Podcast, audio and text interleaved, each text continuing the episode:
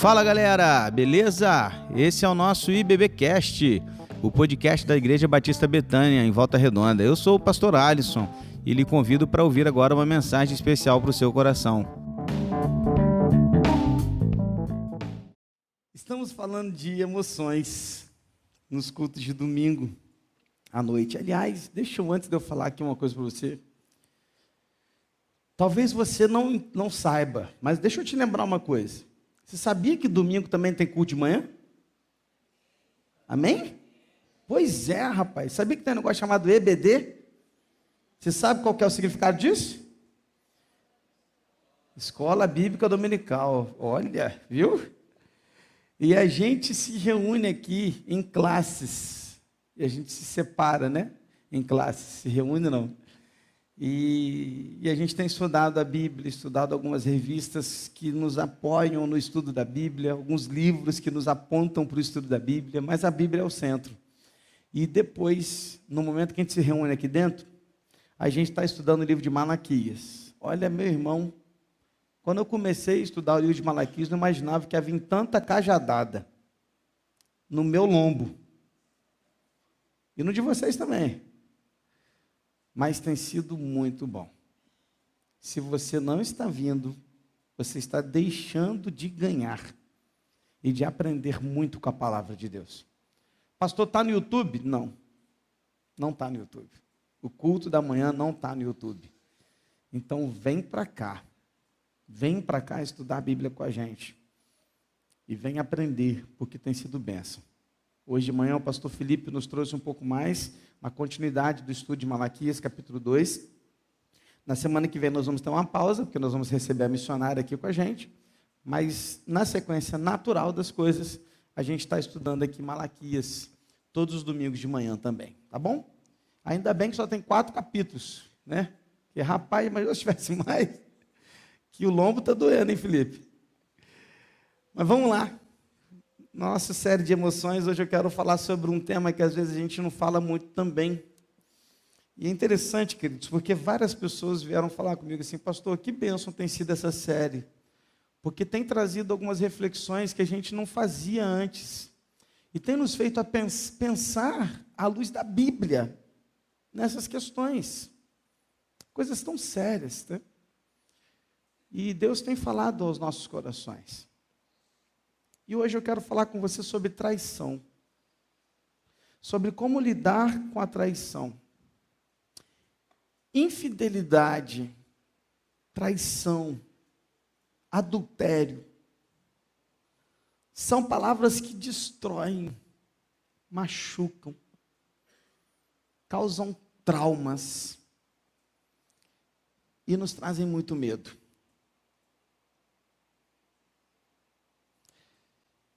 Descobrir que seu cônjuge o traiu ou atraiu, ou um amigo muito próximo, mas o foco, claro que vai estar na questão do casamento, tá? Mas as lições elas podem ser aplicadas em todas as vertentes de relacionamento. Mas descobrir que seu cônjuge o traiu é como que se você estivesse caindo de um prédio de 30 andares em câmera lenta todo o prédio fosse de vidro e as pessoas olhando para você, julgando, apontando o dedo, fazendo assim e às vezes até comemorando o que aconteceu com você. Eu queria começar dizendo que ninguém, em nenhuma circunstância, deveria ser traído. Ninguém. Porém, infelizmente, isso é mais corriqueiro do que imaginamos. A traição mexe com as emoções de diversas maneiras. Porque ela flutua entre raiva, medo, decepção, tristeza, vergonha, desejo de matar, de se vingar e ao mesmo tempo de correr e abraçar. Dá vontade de sumir da face da terra, e ao mesmo tempo vem uma reflexão sobre, ai, ai, ai, o que, que eu faço? Indecisões, incertezas, medo. O adultério parte você ao meio. No casamento, duas pessoas se tornam uma. O adultério parte ao meio a intimidade e a confiança especial que existia entre marido e mulher. Algumas coisas precisam ficar claras antes da gente entrar para as lições. Primeiro, Deus detesta o divórcio. E o adultério é abominável aos olhos de Deus. Segundo, a pessoa traída não pode ter medo de expressar o seu sentimento. E isso é muitas vezes o que acontece. A pessoa se retrai por vergonha. Engraçado que a pessoa traída é que sente vergonha, geralmente. E ela se fecha muitas vezes e não consegue compartilhar a dor com alguém. O adultério é perdoável, por mais difícil que possa parecer. E todos nós, todos nós, todos, precisamos vigiar 24 horas por dia, sete dias por semana, 365 dias por ano, para não cair numa tentação como essa. Não se engane, queridos. O inimigo usará de todas as estratégias para destruir as nossas famílias. Pastor, como lidar com a dor da traição? Como vencer essas emoções? E agora, o que, que eu faço? Talvez você tenha passado por isso há anos. E até hoje o seu coração dói. Ou talvez você tenha passado isso recentemente, as coisas estão um turbilhão de emoções fervendo dentro de você e você não sabe para onde ir, o que fazer. Não importa quando ou como, a dor é terrível. E hoje eu quero ajudá-lo a olhar para as Escrituras e, através das Escrituras, tentar trabalhar esse sentimento no seu coração. Para isso, eu vou me apegar a um texto das Escrituras. Aliás, são dois textos que vão, na verdade, se completar um texto que você conhece, mas que eu queria muito te apresentá-lo. Primeiro está em Marcos 16, de 1 a 7. Eu queria convidar você a abrir sua Bíblia. São dois textos, tá? Dois livros diferentes. Mas eles se completam, a mesma história. Abra sua Bíblia, por favor, em Marcos capítulo 16, versículos de 1 a 7. Primeiro, queridos, você precisa entender que nós vamos aprender aqui com a vida de Jesus. Sim, Jesus foi traído. E nós vamos aprender com Jesus a como lidar com a traição. Não, queridos, Jesus não foi traído no, na, no, no quesito cônjuge, porque Jesus nunca casou, tá? Jesus foi traído no quesito de amizade, de proximidade, de discípulos, nesse sentido eu quero dizer. Mas as lições, elas se aplicam a isso também, aplicam para todas as questões de traição, de, de sentimento que a gente tem vivido. Para você entender, Jesus vivia o pior momento da sua vida, sendo levado para um julgamento injusto e sendo crucificado. Pedro, um dos seus grandes amigos, um dos amigos mais próximos de Jesus, o acompanhou de perto em tudo, mas nesse momento ele o negou por três vezes e o traiu. Sabemos que o galo cantou e depois disso Pedro caiu em si e viu a besteira que havia feito. Geralmente é assim, né? Geralmente o cara está fazendo, a mulher está fazendo toda esse, essa questão da traição, se envolvendo com outra coisa, se envolvendo com outra mulher, com outro homem. E aí quando acontece o negócio, aí você cai em si. Parece que o galo canta. E Jesus passou por tudo isso sozinho, morte de cruz. E três dias depois ele ressuscita. E aqui começa a nossa jornada em busca do perdão. Vamos ver como é que Jesus lidou com essa traição? Depois da sua ressurreição? Marcos 16, 1 a 7 é o primeiro texto. Diz assim: olha. Passado o sábado, Maria Madalena, Maria, mãe de Tiago e Salomé, compraram óleos aromáticos para ungir o corpo de Jesus. E bem cedo, no primeiro dia da semana, ao nascer do sol, foram ao túmulo. Diziam umas às outras: Quem nos removerá a pedra da entrada do túmulo? E olhando, viram que a pedra já estava removida. É que a pedra era muito grande. Entrando no túmulo, viram um jovem sentado ao lado direito, vestido de branco, e ficaram atemorizadas. Ele, porém, lhes disse: Não tenham medo. Vocês procuram Jesus o Nazareno que foi crucificado. Ele ressuscitou. Não está aqui. Vejam o lugar onde o tinham colocado. Mas vão e digam aos discípulos dele e a Pedro que ele vai adiante de vocês para a Galiléia. Lá vocês o verão, como ele disse. Vai lá para João agora. Deixa aí a sua marcada aí, vai para João 21. Bora. Igreja gosta de Bíblia. Levanta a sua Bíblia aí, deixa eu ver. Deixa eu ver. Quantos tem que estão com a Bíblia aí? E eu estou vendo muito celular ainda, hein? Quero ver mais Bíblia na próxima vez, hein? Vamos embora. Mas pode ler no celular, não tem problema não. Vai.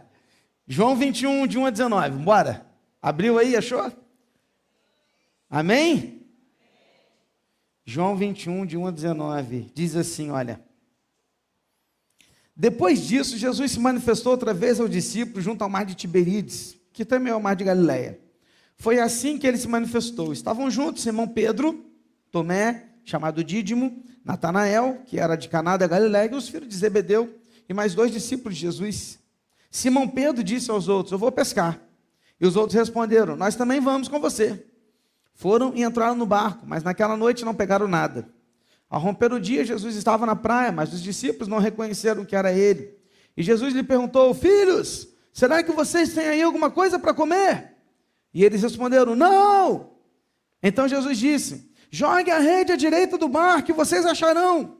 Assim fizeram. E já não podiam puxar a rede, tão grande era a quantidade de peixes. E o discípulo a quem Jesus amava disse a Pedro: É o Senhor. Simão Pedro, ouvindo que era o Senhor, cingiu-se com a sua túnica, porque tinha tirado a roupa, lançou-se ao mar, e os outros discípulos vieram no barquinho puxando a rede com os peixes, porque estavam somente a uns 90 metros da margem. Ao saltarem em terra, viram ali umas brasas com peixe por cima, e também havia pão. E Jesus lhes disse: Traga alguns dos peixes que vocês acabaram de pegar. Simão Pedro entrou no barco, arrastou a rede para a terra a rede estava cheia com 153 grandes peixes. E mesmo sendo tantos peixes, a rede não se rompeu. E Jesus disse a eles: Venham comer. Nenhum dos discípulos ousava perguntar: Quem é você? Porque sabiam que era o Senhor. Jesus veio, pegou o pão e deu a eles. Depois fez a mesma coisa com o peixe. E já era a terceira vez que Jesus se manifestava aos seus discípulos, depois de ressuscitado dentre os mortos. Depois de terem comido, Jesus perguntou a Simão Pedro: Simão, filho de João, você me ama mais do que estes outros me amam? E ele respondeu: Sim, o Senhor sabe que eu o amo. Jesus lhe disse: Apacente os meus cordeiros. E Jesus perguntou pela segunda vez: Simão, filho de João, você me ama? E ele respondeu: Sim, o Senhor sabe que eu amo. E Jesus lhe disse: Pastorei as minhas ovelhas. E pela terceira vez, Jesus lhe perguntou: Simão, filho de João, você me ama? Pedro ficou triste, por Jesus ter perguntado pela terceira vez: Você me ama? E respondeu: O Senhor sabe todas as coisas, sabe que eu o amo. Jesus lhe disse: Apacente as minhas ovelhas. Em verdade, em verdade lhe digo que quando era mais moço, você se cingia e andava por onde queria, mas quando você for velho, estenderá as mãos e outro cingirá e o levará para onde você não quer ir. Jesus disse isso para significar com que tipo de morte Pedro havia de glorificar a Deus. Depois de falar assim, Jesus acrescentou: siga-me. Amém, irmãos? Eu fiz questão de ler o texto todo, questão mesmo dos dois textos, para a gente poder perceber a riqueza que há aqui nesse texto bíblico. Queridos, eu queria muito aprender aqui, a partir desse texto, algumas coisas a respeito de como lidar com a traição, seja em qual âmbito do seu relacionamento seja essa traição. Primeira coisa, primeira lição que eu atiro aqui desse texto, é que você precisa se acalmar e dar tempo ao tempo. Primeira lição, acalme-se. Acalme-se. Dê tempo ao tempo. Querido, uma coisa que você precisa entender e ficar claro para a sua vida é: não se precipite em qualquer decisão. No momento da descoberta de uma traição, você fica sem chão, com muita raiva. a ponto de quebrar tudo que está perto de você, principalmente de partir para cima da pessoa que te traiu. A vontade inicial é jogar tudo para o alto, destruir a vida dessa pessoa, terminar com o casamento, com o relacionamento, acabar com tudo. Cuidado. Terminar tudo e acabar com o casamento pode não ser a melhor decisão nesse primeiro momento. Não estou dizendo que ele não pode acontecer. Tem que analisar caso a caso. Mas você pode se arrepender. Então você precisa se acalmar. Acalme-se, porque toda situação é peculiar e precisa ser avaliada. Só que uma coisa é, é certa: na raiva, tomamos decisões que depois a gente se arrepende. Acalme-se. Olhe para o texto bíblico, você precisa perceber como Jesus tratou com Pedro. Perceba que Jesus ressuscitou e não foi diretamente tratar com Pedro. Mas ele o lembrou, ó, marca lá com Pedro, também ele vai. Mas não foi imediatamente. Se você percebeu e prestou atenção no texto que a gente leu, foi a terceira vez que Jesus havia se encontrado com seus discípulos. Ele já esteve com Pedro uma vez e não tratou o assunto. Ele esteve com Pedro duas vezes e não tratou o assunto. Ele apenas tratou na terceira vez o assunto. Por quê? Porque Jesus deu tempo para toda aquela situação. Não por ele, porque Jesus é perfeito, mas por Pedro. Nesse caso aqui é o contrário. Ele deu esse tempo a Pedro para que Pedro pudesse lidar com toda aquela situação e estar pronto para o momento em que Jesus estaria tratando com ele do perdão. Querido, uma coisa que a gente precisa aprender é usar o tempo ao nosso favor, é se acalmar, é não se precipitar, não fazer coisas terríveis. Como pastor, eu já pude aconselhar, queridos, várias pessoas que vivenciaram coisas assim. Pessoas próximas, pessoas amigas, ovelhas, não ovelhas, pessoas de fora da igreja. E em todos os casos eu começo dizendo assim: calma. Em todos. Já aconselhei alguns com a Kelly. E a Kelly falava assim: Nossa, você que é o pastor mesmo, porque se sou eu, já fala assim: vai embora, né? Sai daí. Naquele momento, por quê? Porque eu sei que traz esse, essa raiva né, inicial, irmãos. Mas eu falo com ela assim, Kelly. Eu já vi em alguns casos de pessoas que tomaram uma decisão precipitada, depois se arrependeram. A gente precisa dar tempo ao tempo. E a gente concordava com isso. Acalme-se. Acalme-se. Uma segunda lição que você e eu precisamos aprender à luz desse texto é que é importante que o culpado se arrependa e faça a sua parte. Presta atenção, queridos. Às vezes a gente confunde o que é perdão. Porque parece que perdão é incondicional. Só que a gente olha para a Bíblia e não vê o perdão dessa forma. Porque o perdão ele vem apenas após o arrependimento e confissão. Não existe perdão sem arrependimento da outra parte. Olhe para nosso relacionamento para com Cristo. Arrependam-se e então depois sejam perdoados. O arrependimento vem primeiro. A gente precisa se arrepender, reconhecer, confessar. Uma coisa está diretamente ligada à outra, querido. O perdão é praticado em favor daquele que se arrependeu e reconheceu o seu erro. Então, uma coisa precisa ficar clara: é a segunda lição. O culpado precisa reconhecer o seu erro, se arrepender. Ele precisa fazer isso. Olha para Pedro. Pedro demonstrou isso em vários atos do seu arrependimento. Se você pegar o texto que a gente nem leu, por exemplo, que é o texto onde aconteceu a negação, você vai ver que quando Pedro ouve o galo cantar, ele chora amargamente. Esse choro amargo é o primeiro sintoma aqui de arrependimento. Ele chorou amargamente. Quando ele recebeu a notícia que o túmulo estava vazio, o que, que Pedro fez? Foi correndo para o túmulo. Chegou depois de João, porque João era mais novinho, né? Então ele chegou primeiro. Mas Pedro foi correndo para o túmulo para ver o que havia acontecido com, com o corpo de Jesus. Alguém arrependido faria isso? Não. Mas ele foi. Ele foi chamado pelos discípulos, é, junto dos discípulos, para as reuniões com Cristo. Jesus deixou claro: chame Pedro, e Pedro foi. Se ele não tivesse arrependido, ele não teria ido, queridos. Judas não se arrependeu do que havia feito e enforcou-se. Pedro se arrependeu. Quando Jesus apareceu na praia, gritou com os discípulos lá no mar da Galileia, perguntando se tinha peixe. Jogaram a rede do outro lado, pegaram um peixe. Quando João fala com ele, Pedro, é o Jesus, é, é o Senhor. O que, que Pedro faz? Estava nu, porque era assim que eles pescavam naquela época. Então ele colocou a roupa e pulou na água. Foi nadando, porque ele sabia que até aquele barquinho, puxar aquele monte de peixe ia demorar muito. Foi nadando na direção de Jesus. Alguém arrependido vai fazer isso na direção daquele que ele traiu? Sentou-se ao lado de Jesus para ouvi-lo e mostrou disposição para ser perdoado.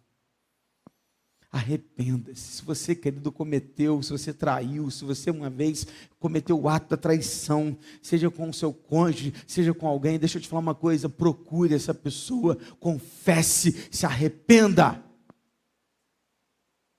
Faça a sua parte. E se você foi traído, você precisa ver tais demonstrações de arrependimento e mudança na vida dessa pessoa. Quem traiu, precisa parar com um milhão de justificativas que dão. É por causa daquilo, é por causa do outro, é por causa daquele, é por causa. Para com esse monte de justificativa. Para. Apenas diga: errei, caí, fiz besteira, estou arrependido, quero recomeçar, me perdoa. Você que foi a vítima disso, querido, nunca diga que perdoe, que você perdoa sem que antes a pessoa tenha arrependido e pedido perdão. Tem gente que já fala assim: ah, eu te perdoo, eu te perdoo. A pessoa nem falou nada ainda. Não, segura. Você só pode perdoar essa pessoa depois que ela fala: estou arrependido, quero mudar. Preciso do seu perdão. Aí é diferente. Faz sentido? Terceiro, e aqui é uma lição extra, tá? Essa lição extra não está no texto. A lição extra, ela significa examine-se a si mesmo. A lição extra significa o seguinte: você que foi traído, você precisa olhar também para dentro de você, dentro das suas práticas e perguntar a si mesmo: o que eu estou fazendo de errado também? Sabe por quê? Nada justifica uma traição. Nada, nada, nada, nada, nada, nada, nada. Você foi traído, você não pode se responsabilizar por isso. Nada justifica. Mas, por experiência de aconselhamento, por muito tempo vendo as coisas acontecerem, Geralmente, adultérios têm mais probabilidade de acontecer quando o casamento está enfraquecido. Ou que a parte que traiu já era um cafajeste mesmo, a pessoa nunca tinha visto. Mas geralmente é porque o casamento está enfraquecido. Você precisa olhar para dentro de você e perguntar a si mesmo: o que eu estou fazendo que eu preciso mudar? De novo, você não é responsável por isso, mas você precisa olhar para dentro de você e perguntar o que você precisa fazer. Porque às vezes a gente quer colocar a culpa toda no outro, enquanto a gente mesmo procurou muito isso. Abriu as portas todas para que o outro fizesse. E ele caiu. E muitas vezes foi a gente que abriu as portas. Pode parecer intolerável para você ouvir isso agora, ou até cruel. Mas Deus quer moldar e mudar você também em todo esse processo. O plano de Deus é utilizar todas as coisas para o bem daqueles que o amam. Sim ou não? Inclusive isso. Olhe para si mesmo e pergunte: como eu posso melhorar como esposa, como marido? Como eu posso fechar as brechas? Como deixar a porta da minha casa fechada diante dessas tentações? O que eu posso fazer? Examine-se a si mesmo. Estamos juntos? Fecha parênteses, fecha a lição extra, volta para o texto. Quatro, estabeleça limites. Jesus determinou limites para Pedro. Primeiro colocou Pedro de molho. Só, fica quietinho. Vou nem falar com você agora não. Fico imaginando, cara. Pedro. Aí Jesus reúne os discípulos, conversa com todo mundo, olha para Pedro, depois sai e vai embora. Depois volta, mesma coisa, olha para Pedro, sai e vai embora. Pedro fica assim, meu, misericórdia, Senhor, eu preciso resolver isso, né? Mas Deus estava colocando o quê? Limites. Jesus estava colocando limites, ele estava limitando o tempo, o olhar, as coisas, depois limitou a situação, limitou, inclusive falando para Pedro assim: ó, venha para o nosso encontro. Porque quando Jesus, no primeiro texto que a gente leu em Marcos, a gente vê ali o anjo falando com aquelas mulheres, eles falam assim para ela: ó, reúna os discípulos e também Pedro. Limite. Ele já limitou, Pedro, você não vai ficar fora do limite, não, você tem que vir para dentro do limite. Eu estou cuidando de você. Estabeleça limites. Queridos, se não houver uma decisão por parte do adúltero em abandonar os atos imorais e cortar todo tipo de relacionamento extraconjugal, não é possível recomeçar. Mas se é essa ideia, o arrependimento, a confissão, o perdão, o próximo passo é estabelecer limites. E aí vamos para a prática? Celular não pode ter senha para casal. Aí você me desculpa, cara. Leva mal, não. Mas se você tem um celular que a sua esposa não sabe a senha, cara, tu já está errado, velho. Leva mal, não. Se, se, o teu, se o teu marido não sabe a senha do seu celular, cara, tu tinha que colocar, inclusive, o dedo dela lá, o digital. Porque tem, tem gente que usa digital do pé para liberar o celular.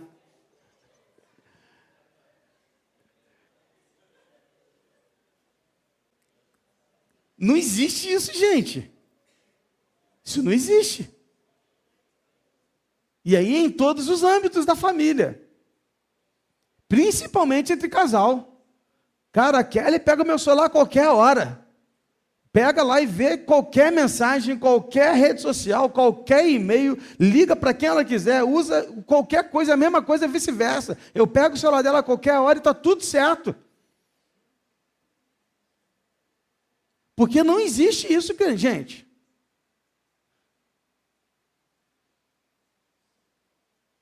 Acesso total às mensagens, estabeleça limites.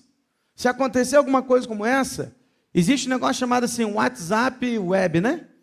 Coloca lá no computador da sua esposa o seu WhatsApp e ela vai colocar no seu computador para quando o outro estiver longe, você vai acessar as mensagens dela para você ver. Pastor, mas que coisa! E a privacidade?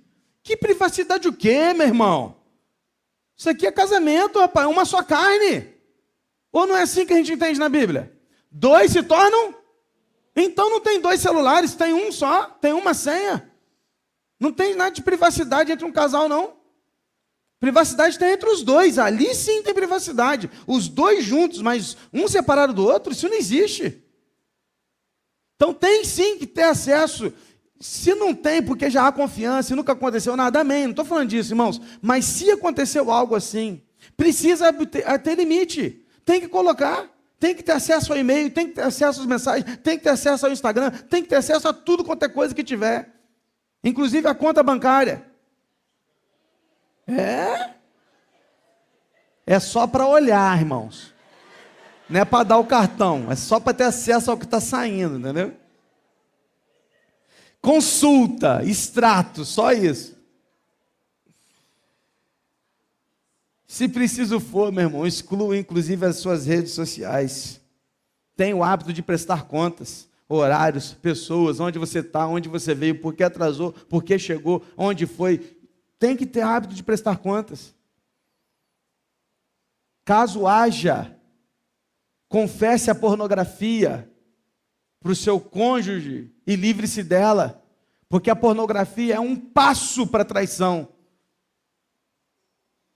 Bloqueie a pessoa envolvida não tem acesso a ela. Se preciso for, sai do trabalho e vá para outro.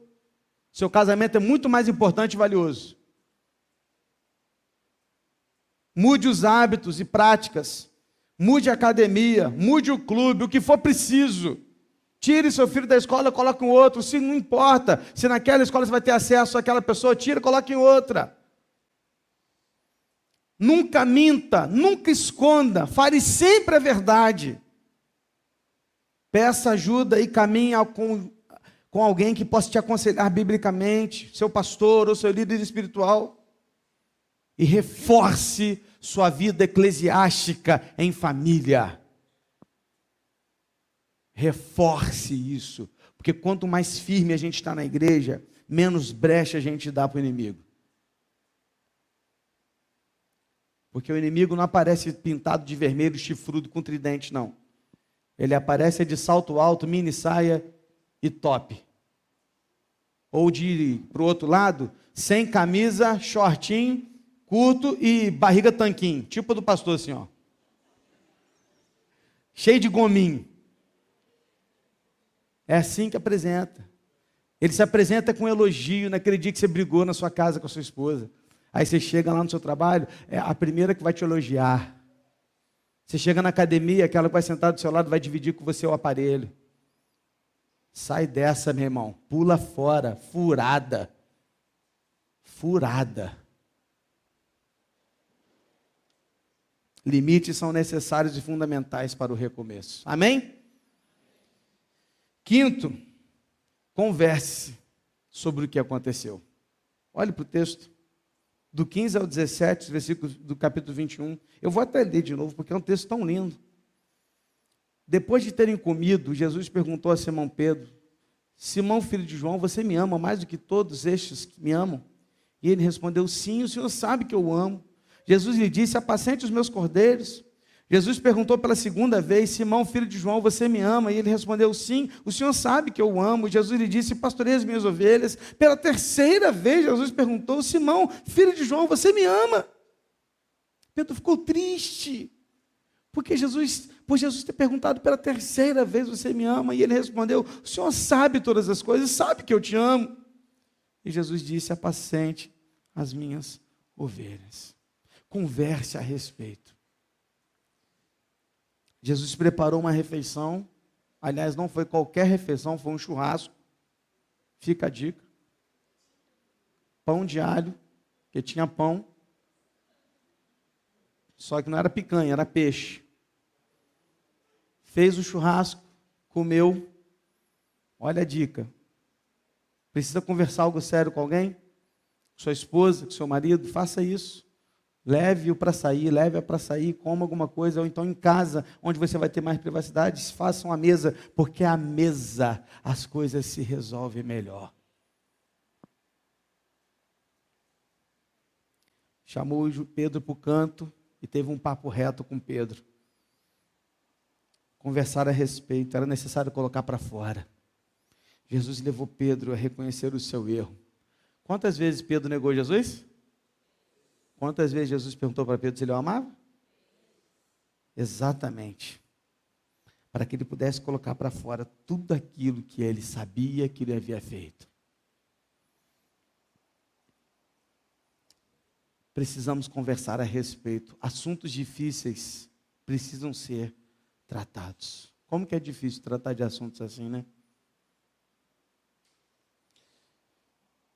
Para que você e seu cônjuge, ou você e seu amigo, alguém que aconteceu uma traição, uma situação difícil, não sei, para que esse relacionamento seja reconstruído, é imprescindível haver disposição de ambas as partes para realizar aquela dura conversa, árduo trabalho a respeito do que aconteceu. Não haverá cura nem restauração enquanto o silêncio reinar entre vocês. Perceba que Jesus deixou Pedro no canto por um tempo em silêncio. Mas o silêncio não ia curar Pedro. O que, que curou Pedro? O perdão. Só que chegou a hora certa do perdão. Então conversem a respeito. Talvez um dos dois esteja evitando a conversa por vergonha, constrangimento ou pela dor. E eu entendo, deve ser muito duro mesmo. Mas é fundamental que haja essa conversa. Porque o perdão só acontecerá quando a confissão e arrependimento vier do coração e da boca da parte que errou. Sei que é uma ferida difícil, querido. Profunda e dolorosa. E tocar em feridas profundas e dolorosas é assustador. Mas as feridas que são ignoradas e encobertas, elas não serão curadas direito. Faça um teste machuque aí bem profundo numa, na perna, e só tampa aí, não mexe não. Coloca um pano por cima só e deixa. Não mexe nisso não, não trata com remédio, não coloca uma pomada, não faz um curativo, não vai ao médico, não tome um antibiótico, um anti-inflamatório se for preciso, talvez da profundidade da, da ferida. Talvez você não queira mexer, porque mexer dói. Mexer dói. Uma vez eu lembro que eu levei o Gustavo para o hospital correndo, porque essas coisas difíceis ficam geralmente com o pai, né? Ou não, né? Tem pai que é meio, né? Não gosta muito dessa parada também, não. Mas um dia o Gustavo estava jogando bola no terraço da nossa casa, onde a gente morava, e do nada lá ele, né, jogou uma joelhada no queixo, estava com a língua entre os dentes. Cortou a língua. Aí ele desceu correndo, jorrando sangue assim, ó.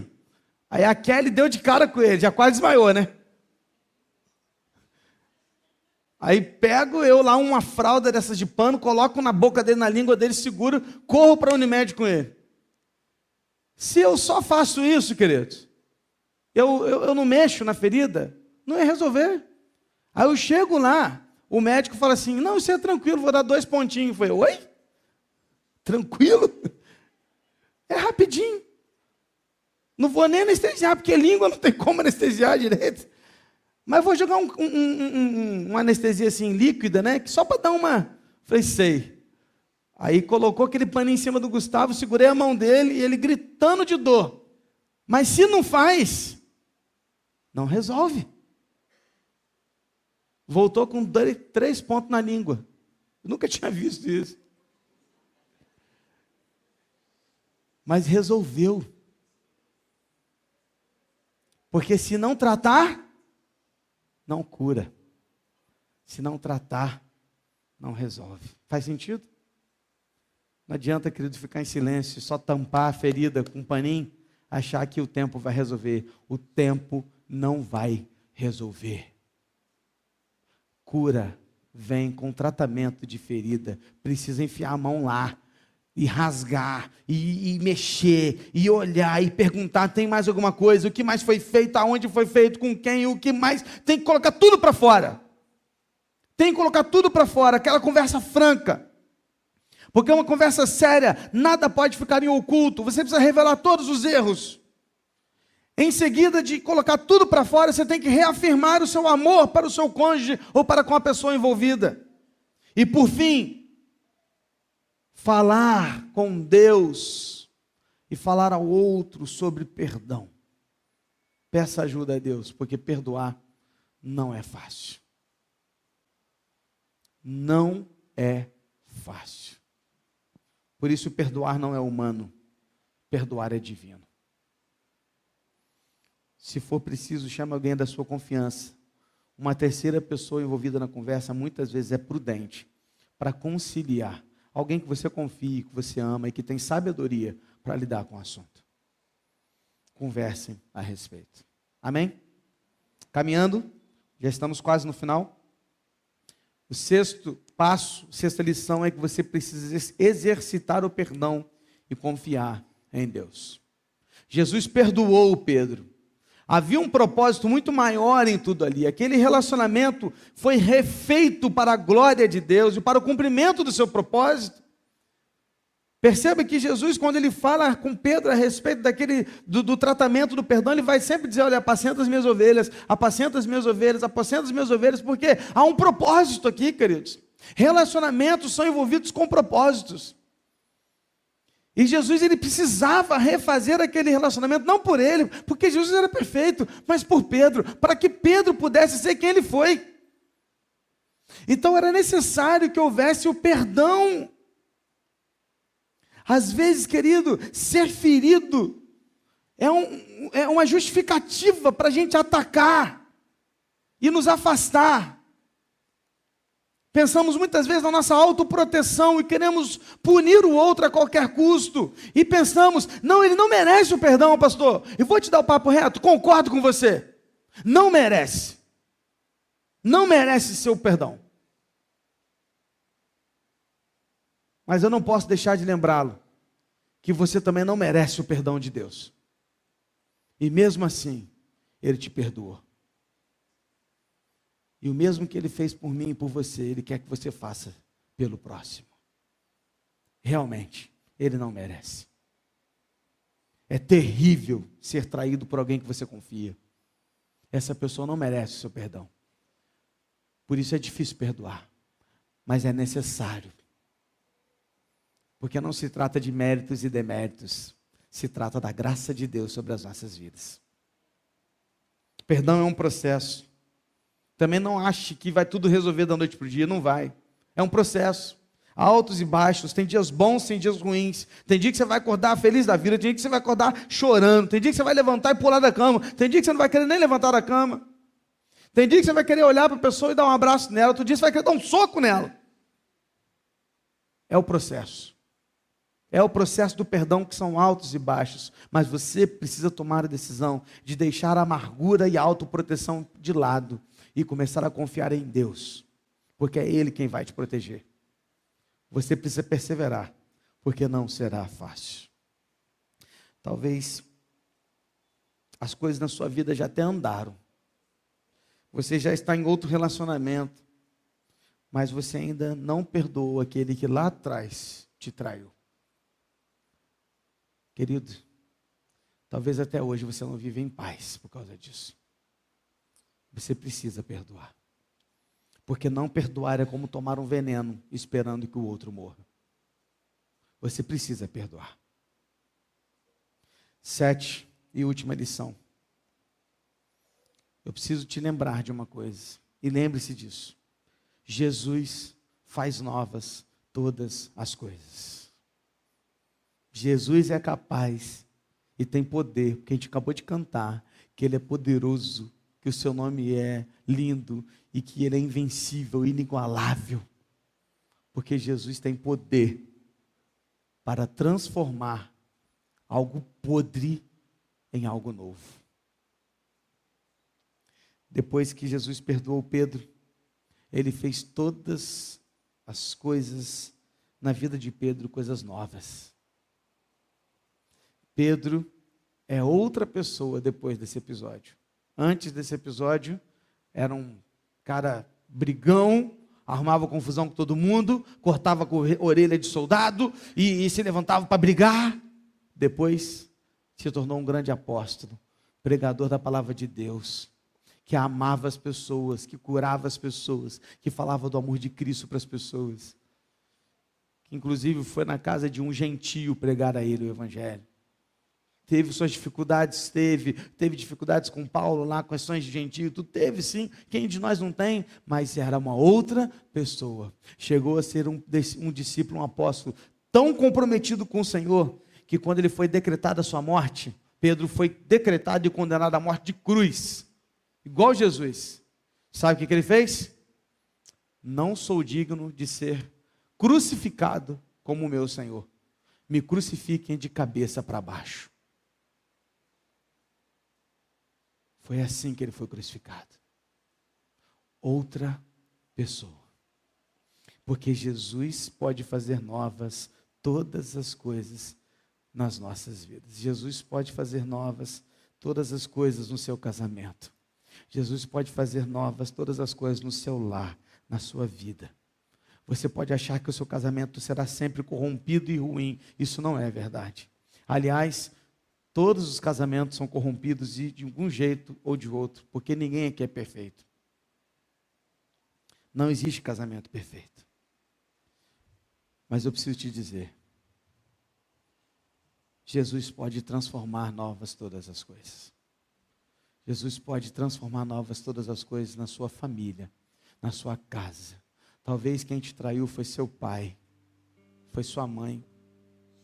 Talvez quem te traiu foi seu filho, te largou, te abandonou, te desonrou.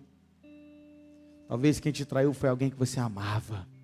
Foi um amigo tão próximo, mas na hora mais que você precisava, ele fez igual Pedro. Ele negou, ele te negou, ele te abandonou, ele te largou. Talvez ele te decepcionou e essa decepção te dói até hoje. Cara, Jesus pode fazer novas todas as coisas. Ele pode renovar o seu coração. Você que foi traído e sente essa dor até hoje, Jesus pode transformar o seu coração. Jesus pode transformar a sua vida. Feche seus olhos. Coloque a sua vida diante do Senhor, querido. Querido, presta atenção, tem um lugar que você pode encontrar conforto. Tem um lugar que você pode encontrar perdão, tem um lugar que você pode encontrar renovo, tem um lugar que você pode encontrar saída. E esse lugar é no Senhor. Talvez você precise pedir perdão para alguém que está aqui hoje. Se você precisa fazer isso, eu queria te desafiar a fazer isso agora, cara. Sair do seu lugar e você ir a alguém e falar assim, cara, me perdoa. Ei, me perdoa. Se você tiver coragem para isso, faça isso. Se você precisa de um tratamento no seu coração, se você precisa de algo hoje na sua vida, para lidar com algum tipo de traição na sua vida, eu queria convidar você a ficar em pé. Que eu quero orar por você. Feche seus olhos. Ora, Senhor. Vamos orar. Pai querido, como é que é difícil lidar com isso, Pai? Eu nem tenho ideia do que essas pessoas passaram, nem sei qual é o problema delas, se é o passado, se é algo que eles enfrentam talvez no seu coração. Não sei, eu não quero nem saber, porque não importa mas a coragem dessas pessoas de se levantar e dizer assim: Senhor, eu preciso. Eu preciso de perdão, eu preciso liberar perdão, preciso resolver algo, ou eu preciso apenas que algo seja curado na minha vida. E eu quero colocar essas pessoas nas tuas mãos. Lágrimas descem. Há pessoas que até sentadas estão chorando, eu quero colocá-las também diante do Senhor. Coisas que talvez elas estejam passando e nós não temos ideia disso não tem ideia da dor que é essa dor da traição. Pai, por favor, Deus, ajuda. Há um lugar de proteção, há um lugar de consolo, há um lugar onde as coisas se fazem novas. Há um lugar onde nós somos curados, há um lugar de perdão, e esse lugar é no Senhor. Há alguém que faz isso, e esse alguém se chama Jesus Cristo. E assim como o Senhor Jesus fez com Pedro, o Senhor também quer fazer conosco. Ajuda-nos nessa hora. Toma essas vidas em tuas mãos, Senhor. Toma-os em tuas mãos, Pai. Faça o melhor na vida delas. Faça o melhor nos seus corações. Trata, cura, restaura, renova. Por favor, Deus. É o que eu te peço. É o que eu te peço. Em nome de Jesus. Amém, Senhor. Você pode ficar em pé no seu lugar? Vamos terminar cantando esse coro? Só o coro, só a estrofe.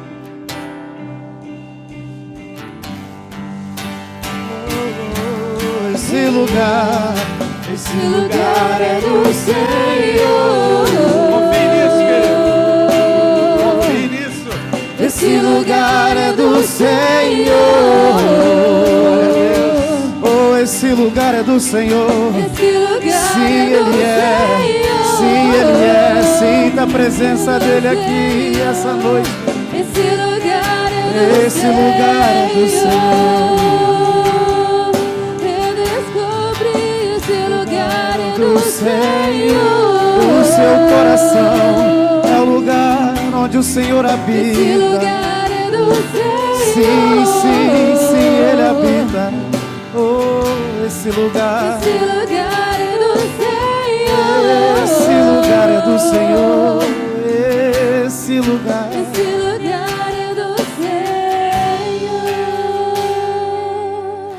Pai, muito obrigado por tudo que vimos, ouvimos, adoramos, cantamos, louvamos ao Senhor nessa noite. Que momento especial, Pai. Como é bom sentir que o Senhor está agindo em nosso meio.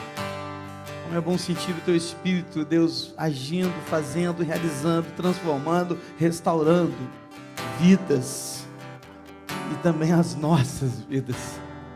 Ajuda-nos, ó Deus, a caminhar e a continuar traga esperança aos nossos corações.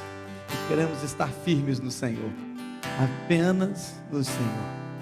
E agora que o amor de Deus, o Pai, e a graça salvadora do nosso Senhor e Salvador Jesus Cristo, a comunhão e a consolação do Santo Espírito de Deus, e seja com todo o teu povo espalhado na face da terra, mas em muito muito particular, com o teu povo aqui neste lugar com todos que nos acompanham pela internet, agora e para todo sempre. Amém, Senhor. Deus te abençoe. Você pode tomar o seu lugar. Estamos encerrando o culto dessa noite. Te aguardo aqui no próxima quarta e no próximo domingo também.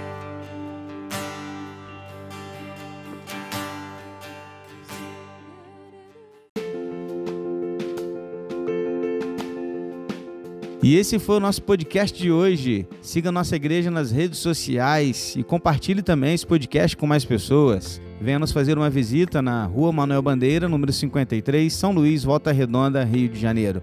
Um abraço e até mais.